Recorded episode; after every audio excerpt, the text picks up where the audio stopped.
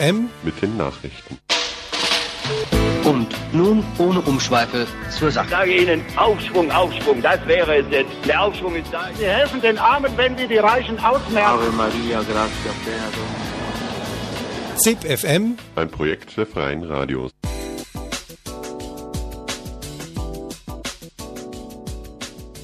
Hallo und herzlich willkommen zu einer halben Stunde ZIP FM, dem Infomagazin der Freien Radios, gestaltet heute von der ZIP FM Redaktion Österreich bei Radio Orange in Wien.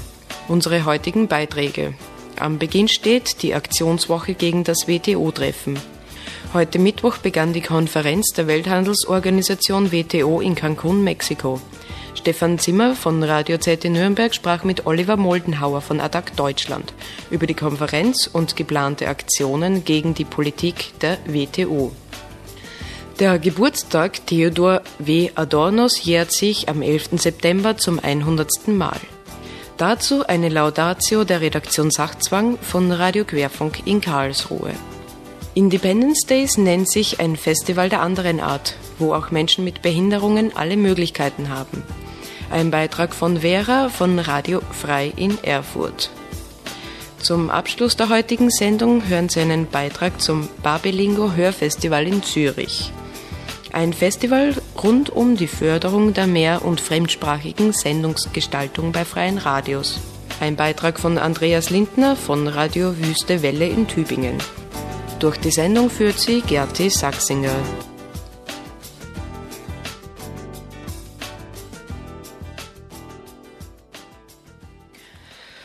Aktionswoche gegen das WTO-Treffen. Heute Mittwoch begann das Treffen der Welthandelsorganisation WTO in Cancun, Mexiko.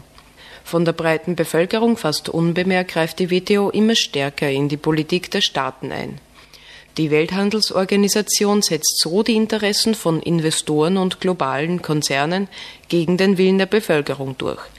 Interessen der breiten Masse werden zwar von den meisten Regierungen ohnehin kaum beachtet, aber durch WTO-Verträge sind einzelne Regierungen sogar gezwungen, im Sinne von Konzernen und nicht im Sinne ihrer Bürger zu entscheiden. Und das in Deutschland genauso wie in den Entwicklungsländern. Attac Deutschland hat nun gemeinsam mit anderen Nichtregierungsorganisationen für die gesamte Woche Protestaktionen geplant. Stefan Zimmer von Radio Z in Nürnberg sprach mit Oliver Moldenhauer von Attac Deutschland. Worum es in Cancun geht, welche Auswirkungen die WTO-Beschlüsse bewirken und was in Deutschland dagegen geplant ist. Zu welchen Themen, die in Cancun verhandelt werden, werden denn da als Aktionen stattfinden? Zu verschiedenen Themen. Es gibt einerseits Sachen, die vor allem die Leute im Süden betreffen, sei es der Agrarhandel oder die Patente auf Medikamente. Andere Sachen sind auch für uns hier sehr interessant, ganz direkt, was das GATS angeht, also das Abkommen über Dienstleistungen innerhalb der WTO, wo es um Erleichterung von Privatisierung im Bildungsbereich, im Gesundheitsbereich geht und um Abbau von Regulierung, die Dienstleistungen besser machen und für mehr Leute erschwinglich. Ja, dann mal was ganz Grundsätzliches zu dem WTO-Treffen. Kannst du mal kurz sagen, wer sich denn da eigentlich trifft in Cancun, beziehungsweise mit welcher Berechtigung die Leute dort verhandeln? In Cancun treffen sich die Minister der WTO-Mitgliedsländer. Ungefähr 145 Länder sind das derzeit. Das ist die Nachfolgerkonferenz von Seattle die damals gescheitert ist, auch wegen der großen Proteste. Legitimiert sind sie insofern, dass sie natürlich in vielen Ländern gewählte Vertreter sind, insofern aber auch überhaupt nicht legitimiert, dass die Tragweite dessen, was dort beschlossen wird, überhaupt nicht in der Debatte auftaucht in der Öffentlichkeit. Die nationalen Parlamente werden nicht gefragt oder werden weitgehend ignoriert, so wie das beim Deutschen der Fall ist. Das heißt, wenn irgendwelche Beschlüsse getroffen werden auf der WTO-Konferenz, müssen die äh, von den nationalen Parlamenten gar nicht mehr ratifiziert werden, sondern wird dann über die Köpfe der Volksvertretungen hinweg beschlossen. Doch, sie müssen noch ratifiziert werden, sobald, sofern die Verträge geändert werden und einfach Beschlüsse gefasst werden, dann nicht. Aber da ist dann quasi keine Wahl mehr. Wenn sich erstmal 145 Regierungen geeinigt haben auf eine Vertragsänderung, werden die Parlamente das nicht mehr aufhalten. Bei Deutschland kommt noch dazu, dass die Bundesregierung überhaupt nicht teilnimmt an den Verhandlungen, sondern dass wir dort direkt von der EU vertreten werden, von Handelsminister Pascal Lamy. Du hast jetzt mehrere Themen angesprochen, Agrarhandel, äh, die Sache mit den Patenten und Lizenzrechten mhm. und das GATS-Abkommen. Was hat die WTO jetzt in Bezug auf den Agrarhandel vor? Was will sie da verändern bzw. eben nicht verändern? Nun, da gibt es den Kampf zwischen den Entwicklungsländern und den Industrieländern. Die Industrieländer, die dabei wie üblich die besseren Karten haben, fordern den Abbau von Zöllen im Süden und die möglichst weitgehenden Erhalt der Subventionen, die sie im Norden ausüben. Und was habt ihr jetzt da für Forderungen? Wir finden es total wichtig, dass jedes Land sich selber überlegen kann, wie es seine Agrarhandel, wie es seine Agrarproduktion gestaltet. Das heißt insbesondere auch, dass die Länder des Südens Zölle erheben dürfen. Agrarproduktion hat insofern ganz große Bedeutung für Nahrungsmittelsicherheit, nicht nur darüber, dass es natürlich gegessen wird, das Zeug, was die anbauen, sondern auch darüber, dass die Mehrzahl der Menschen auf der Welt Bauern sind.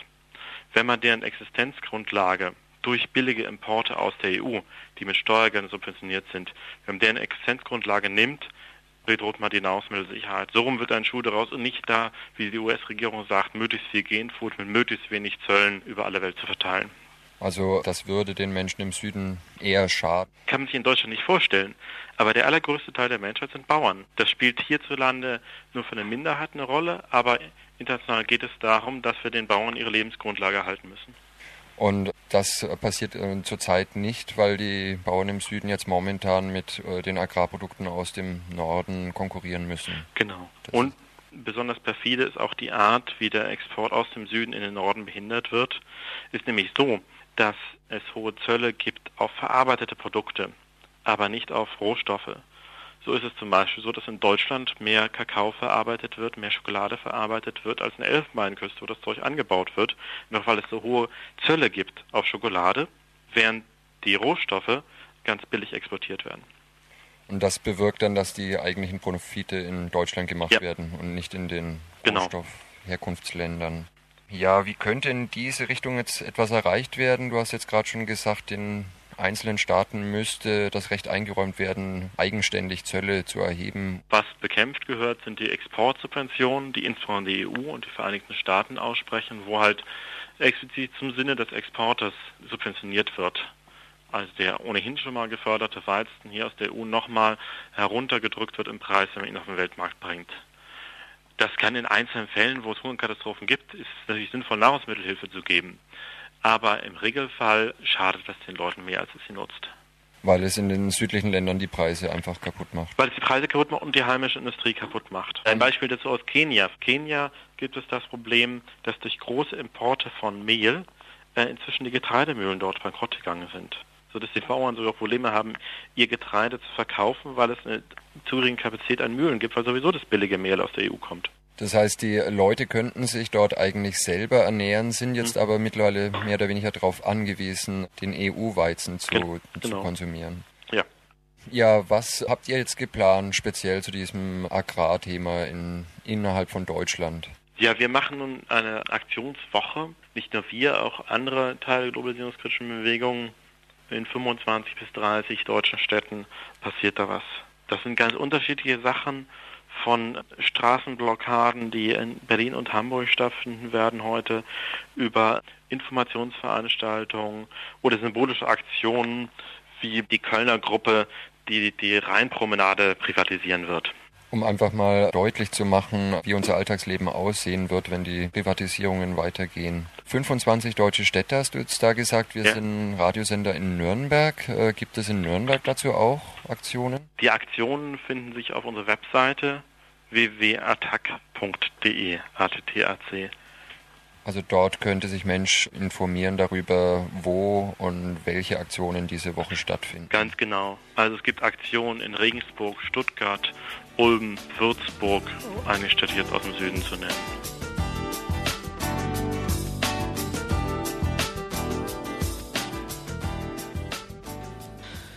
Theodor Wiesengrund Adorno. Eine Laudatio zum 100. Geburtstag der Redaktion Sachzwang von Radio Querfunk in Karlsruhe. Sie hören bei diesem Beitrag auch den Komponisten Adorno mit dem ersten der zwei Stücke für Streichquartett Opus 2.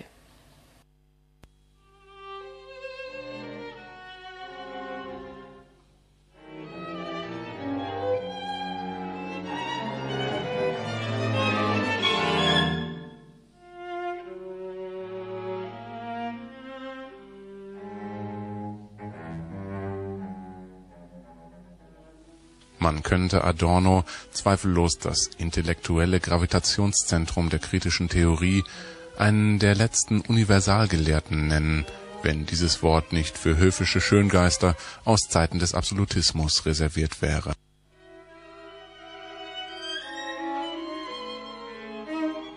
Der Schöpfer der revolutionären Binsenweisheit, dass es kein richtiges Leben im Falschen geben kann, wird immer noch gerne als Kulturkritiker verharmlost.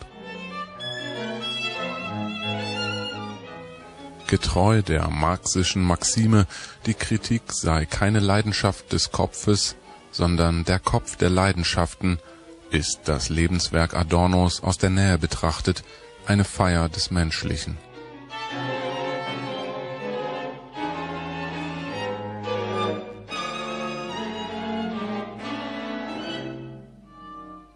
Sein Anliegen war es, das Besondere gegen das Allgemeine zu seinem Recht kommen zu lassen. Dies hat entgegen interessierter feuilletonistischer Doktrin nichts damit zu tun, die Gewalt des Allgemeinen zu leugnen, indem sie ideologisch als bloße große Erzählung ausgeblendet wird, wie es der Postmodernismus exemplarisch vorführt, sondern zielt darauf ab, mit der repressiven Allgemeinheit, die sich noch immer als weltweiter Kapitalismus darstellt, real zu brechen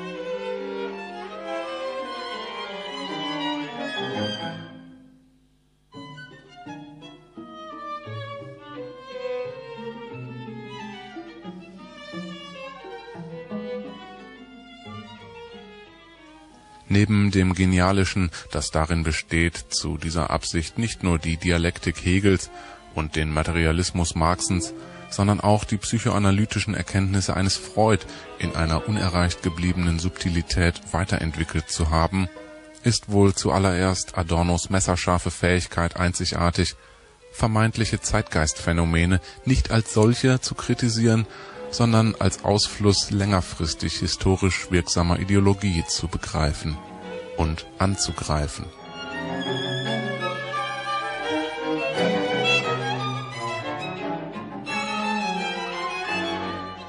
Dies wird ihm möglich anhand der orthodoxen Unterscheidung von Wesen und Erscheinung, die heute bezeichnenderweise unmodisch geworden ist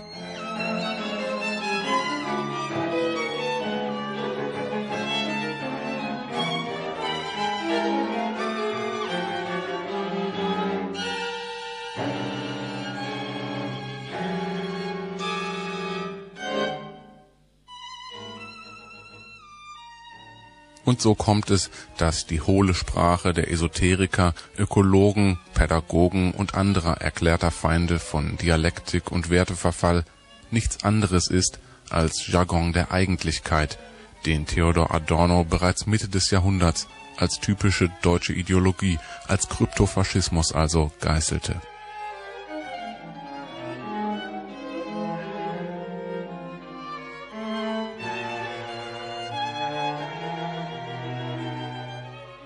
Er entlarvt im Jargon der Eigentlichkeit. die im vergangenen Jahrhundert zeitgenössische Variante deutscher Ideologie, die mit dem Pathos des Dissidenten und Radikalen doch nur auf einen metaphysisch getünchten und aufgeblasenen Positivismus des Mitmachens hinausläuft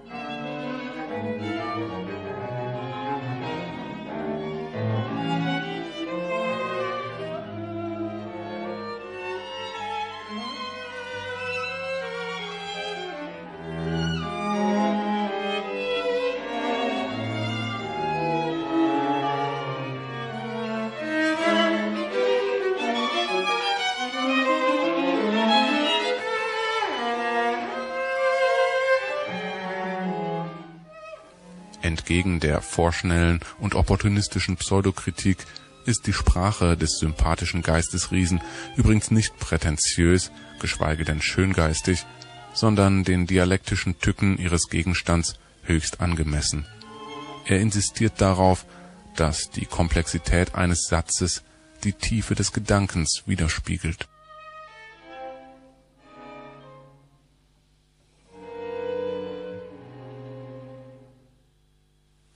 Was Albert Einstein einmal über Gandhi gesagt hat, trifft tatsächlich auf Theodor W. Adorno zu. Nachgeborene werden es vielleicht kaum glauben können, dass so einer als ein Geschöpf aus Fleisch und Bein wirklich auf dieser Erde gewandelt ist.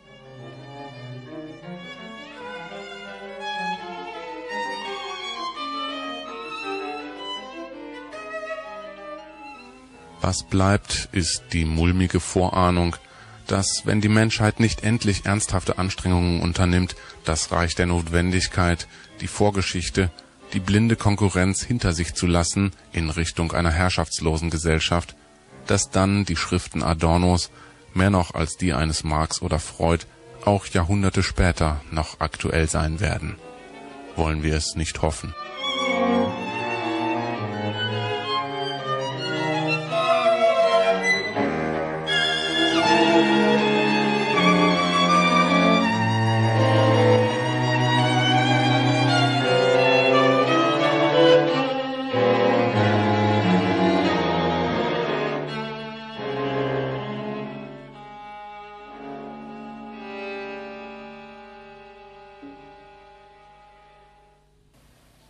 Die Independence Days vom 12. bis 14. September haben nichts mit dem Unabhängigkeitstag in den USA zu tun. In diesem Zusammenhang bedeutet es Unabhängigkeit für Menschen mit Behinderungen. Unabhängig sein, zum Beispiel in Bezug auf Festivals. Im Normalfall können Menschen mit Behinderungen keine Festivals besuchen, weil es zu viele Barrieren auf dem Gelände gibt. Beispielsweise sehen Rollstuhlfahrende nicht, was auf der Bühne abläuft. Für Blinde und Schwerhörige gibt es sowieso oft kein Angebot, anders auf den Independence Days. Vera von Radio Frei in Erfurt sprach mit Christian Judith. Auch er ist Rollstuhlfahrer und arbeitete an den Vorbereitungstreffen des Festivals mit. Das ist keine Behindertenveranstaltung aller Kaffeetrink mit Behinderten, sondern es ist ein Rock-Open-Air-Festival, wo alle Menschen miteinander wild feiern sollen.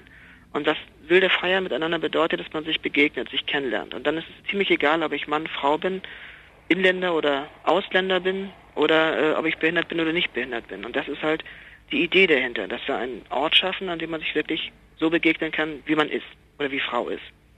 Wir wollen den Stolz und das Selbstbewusstsein von behinderten Menschen nach vorne bringen. Wie findest du behinderte Menschen vor der Bühne, auf der Bühne und hinter der Bühne in allen Bereichen? Und das ist eben auch etwas, was es so vorher noch nicht gegeben hat oder so nicht gibt, außer bei uns.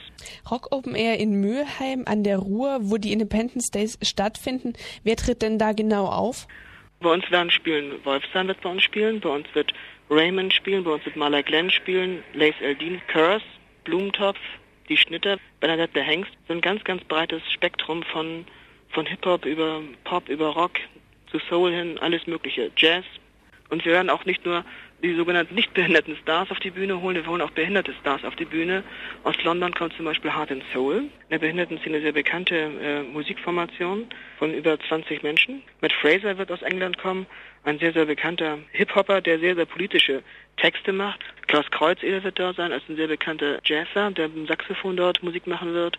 Und so werden wir ein ganz, ganz breites, ganz, ganz wildes Programm darstellen können. Was genau ist denn der Unterschied zu üblichen Festivals, außer dass sich bei euch bemüht wird, auch Musiker und Musikerinnen mit Behinderung auf die Bühne zu bringen? Also wir versuchen, dass alle Menschen auf dieses Festivalgelände kommen können. Das heißt, wir haben dort Rollstuhlpodeste, wir haben dort für Gehörlose Resonanzböden, wir haben für Gehörlose eine Gebärdensprachdolmetscherin, die den Text, aber auch die Musik der Hauptacts übersetzen wird in Gebärdensprache. Wir haben eine große Leinwand, auf der halt die Texte mitlaufen, damit man jemand, der nicht gut hören kann, zum Beispiel Texte mitlesen kann. Wir haben für Schwerhörige eine sogenannte schwerhörigen Funkanlage. Das heißt, wir werden es so konzipieren, dass jeder Schwerhörige seine individuelle Verstärkung bekommt.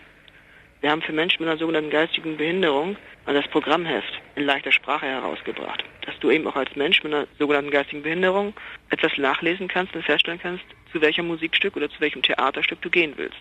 Für Blinde und Sehbehinderte haben wir ein Leitsystem auf dem Gelände konzeptioniert, sodass wir sagen, das sind die Wege, an denen ich mich als blinder Mensch orientieren kann.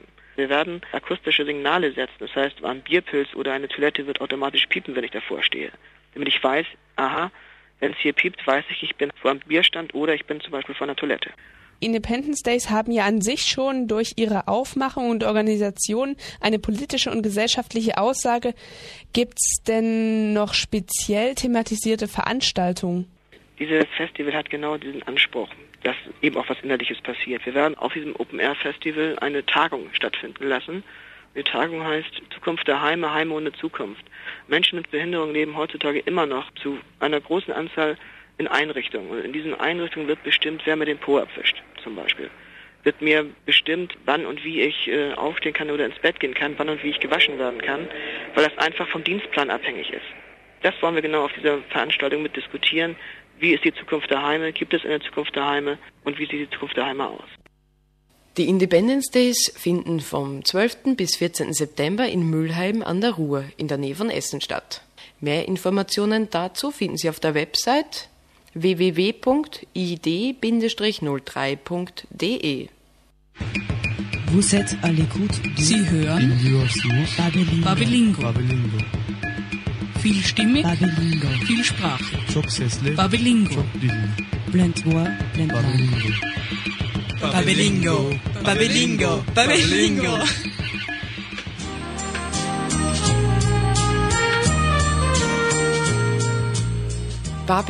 nennt sich das diesjährige Hörfestival der freien Radios. Von 12. bis 14. September werden sich zahlreiche Radiomacherinnen aus Deutschland, der Schweiz und Österreich, aber auch aus zahlreichen anderen europäischen Ländern treffen, um theoretisch und praktisch an der mehrsprachigen Gestaltung von Radiosendungen zu arbeiten. Ausgerichtet wird das Babelingo Hörfestival von Radio Lora aus Zürich, das dieses Jahr auch seinen 20. Geburtstag feiert. Freie Radios wenden sich von ihrem Selbstverständnis her gegen Diskriminierung aller Art, vor allem gegen Rassismus, Antisemitismus und Sexismus. In vielen freien Radios haben Sendungen in anderen Sprachen einen festen Platz. Dennoch dominieren etwa bei uns die deutschsprachigen Sendungen. Mehrsprachige Redaktionen und Sendungen sind die Ausnahme. Ein intensiver kultureller Austausch ist mehr Anspruch als Realität. Der inhaltliche Hauptgedanke des Babelingo Hörfestivals ist es, mehrsprachige Sendungsgestaltung möglichst vielen Programmschaffenden in den freien Radios näher zu bringen. Ein zweiter inhaltlicher Schwerpunkt wird die Platzierung anderssprachiger Sendungen im Programm und allgemein die Integration fremdsprachiger Sendungen und SendungsmacherInnen in den freien Radios sein. Zum bevorstehenden Babelingo Hörfestival sprach Andreas Lindner von Radio Wüste Welle in Tübingen mit Adriane Borger, Programmleiterin bei Radio Lora und Mitorganisatorin des Hörfestivals Babelingo. Was bedeutet denn das Wort Babelingo und wie ist es entstanden? Ja, Babelingo ist ein Wort, was sich, glaube ich, selbst erklärt. Es ist einfach viele Sprachen und entstanden ist das Ganze in einer Initiative von Freien Radios in Österreich, die schon drei kleinere Seminare zu dem Thema Mehrsprachigkeit im freien Radio gemacht haben. Im Laufe dieser Arbeit wurde der Name Babelingo dort auch kreiert. Beim Hörfestival in Zürich steht ja die mehrsprachige Sendungsgestaltung und die Arbeit in interkulturellen Redaktionen im Mittelpunkt. Welches Signal wollt ihr damit setzen?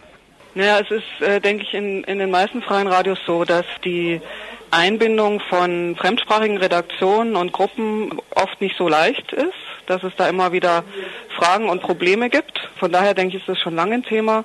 Und zum anderen ist einfach dieses mehrsprachige Senden, also mehr als eine Sprache in der Sendung zu verwenden, das gibt es einfach nicht so oft und da gibt es nicht so viele Erfahrungen damit, eigentlich mehr vereinzelt.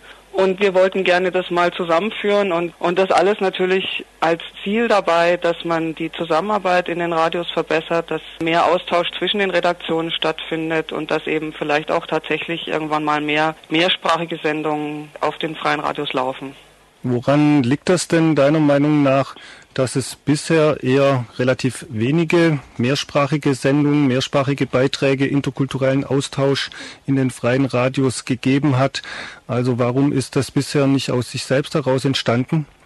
Naja, also meine Erfahrung ist eigentlich die, dass es äh, fast in allen Radios äh, solche Initiativen immer mal wieder gibt. Einzelne Redaktionen, die das machen, oft auch einzelne Leute, die dann äh, wirklich selber eben zwei oder mehr Sprachen in ihrer Sendung benutzen.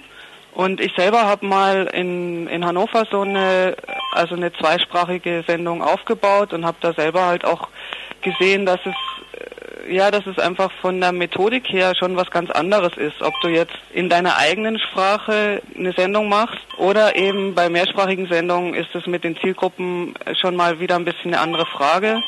Oder es ist, ist dann die Frage, welche Leute machen das, welche Sprachen beherrschen die, wie verstehen sie sich untereinander und wie setzt man das dann auch radiogerecht, hörerinnengerecht um. Also dass diese Mehrsprachigkeit nicht langweilig wird und ähm, irgendwie lebendig bleibt, äh, auch am Radio. Soll das die muttersprachlichen Sendungen verbessern oder auch die, also jetzt sage ich mal in unserem Bereich die deutschsprachigen Sendungen? Viele sagen ja immer, die Muttersprachlichen, die sollen mehr vermitteln, was in ihren Sendungen passiert und so. Das ist also sozusagen ein Ansatz, um, um Mehrsprachigkeit zu initiieren. Aber für uns geht es sehr viel mehr darum, eigentlich alle dazu anzuregen, äh, nicht nur ihre eigene Sprache zu verwenden. Also für uns ist eigentlich auch die Zielrichtung so allgemein politisch, dass wir versuchen wollen, gegenzuarbeiten gegen diese totale Dominanz der Sprache des Landes sozusagen. Also in Deutschland ist es ganz stark, in der Schweiz ist es ein bisschen weniger, weil es hier einfach vier Sprachen schon von vornherein gibt. Aber äh, es ist doch immer noch so in den Einwanderungsländern hier in Westeuropa, dass die eigene Sprache stark dominiert und dass man eigentlich immer erwartet, dass alle diese Sprache benutzen und diese Sprache beherrschen.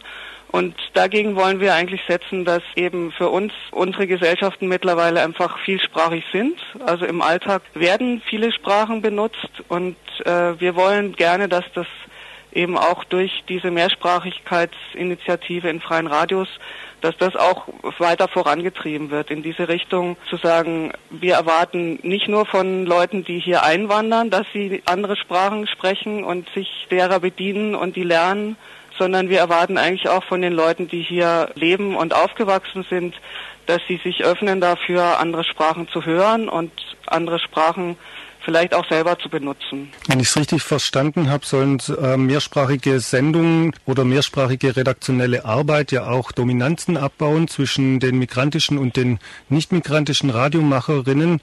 Jetzt würde ich aber mal vermuten, dass auch jetzt in einer gemischten mehrsprachigen Redaktion solche Dominanzverhältnisse zu beobachten sind. Habt ihr denn da im Rahmen der bisherigen Babelingo-Praxis oder auch bei Radio Lora schon Erfahrungen gesammelt in die Richtung? Also äh, sag mal, die, die äh, Erfahrung oder die Beispiele, die ich selber kenne, da würde ich sagen, also zum einen, wie gesagt, sind es teilweise Leute, die, die das einfach allein und auf eigene Faust machen. Da kann man also von Dominanz eigentlich nicht sprechen, sondern das sind dann fremdsprachige Leute, die von sich aus auch die deutsche Sprache benutzen. Und bei den anderen, die ich kenne, das ist zum Beispiel in, in Karlsruhe die Haltestelle Iberoamerika, oder eben die, die Sendung, wo ich selber mitgemacht habe, Lavori in Corso in, in Hannover, die es inzwischen nicht mehr gibt.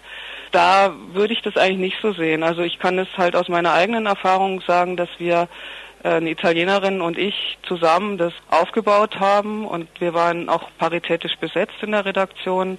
Also äh, drei Italienerinnen, drei Deutsche und ich habe da eigentlich nie das Gefühl gehabt, dass wir jetzt die anderen irgendwie dominieren oder so, sondern es war wirklich irgendwie eine gemeinsame Initiative und und einfach die, das Interesse an der Sprache und an dem sprachlichen Austausch, der bei uns allen irgendwie gleichermaßen da war. Beim Hörfestival jetzt am kommenden Wochenende in Zürich sollen ja auch ganz praktisch mehrsprachige Beiträge und Sendungen entstehen. Wie sollen das genau vor sich gehen? Was wird da genau gemacht werden beim Festival? Also wir wollen zunächst mal eine Einführung geben. Also wir haben ja in diesen Babelingo-Seminaren, von denen ich vorher gesprochen habe, verschiedene Methoden einfach zusammengestellt und versucht zu katalogisieren, wie man mehrsprachig senden kann und haben auch Beispiele dafür gesucht und haben auch versucht, eine Bewertung vorzunehmen, also was, äh, was sich gut eignet, um mehrsprachige Sendungen zu machen, was sich nicht so gut eignet und diese Methoden, diesen Katalog wollen wir da erstmal vorstellen. Und dann wird es vier parallele Workshops geben äh, am Samstagnachmittag, wo die Teilnehmerinnen einfach selber eine mehrsprachige Sendung vorbereiten sollen mit den Sprachen, die in ihrer Gruppe vertreten sind. Und sie haben dann also den Nachmittag über Zeit unter Anleitung diese Sendung vorzubereiten. Und am Abend von 18 bis 22 Uhr werden dann live diese Sendungen auf LoRa laufen.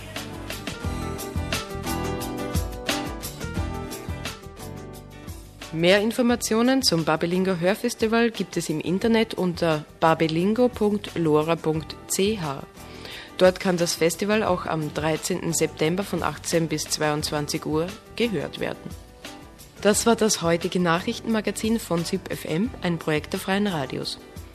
Heute mit Beiträgen von Stefan Zimmer von Radio Z in Nürnberg, Redaktion Sachzwang Radio Querfunk in Karlsruhe, Vera von Radio Frei in Erfurt und Andreas Lindner von Radio Wüstewelle in Tübingen. Für Ihre Aufmerksamkeit bedankt sich Gerti Sachsinger im Namen der Tagesredaktion ZIP-FM Österreich von Radio Orange in Wien.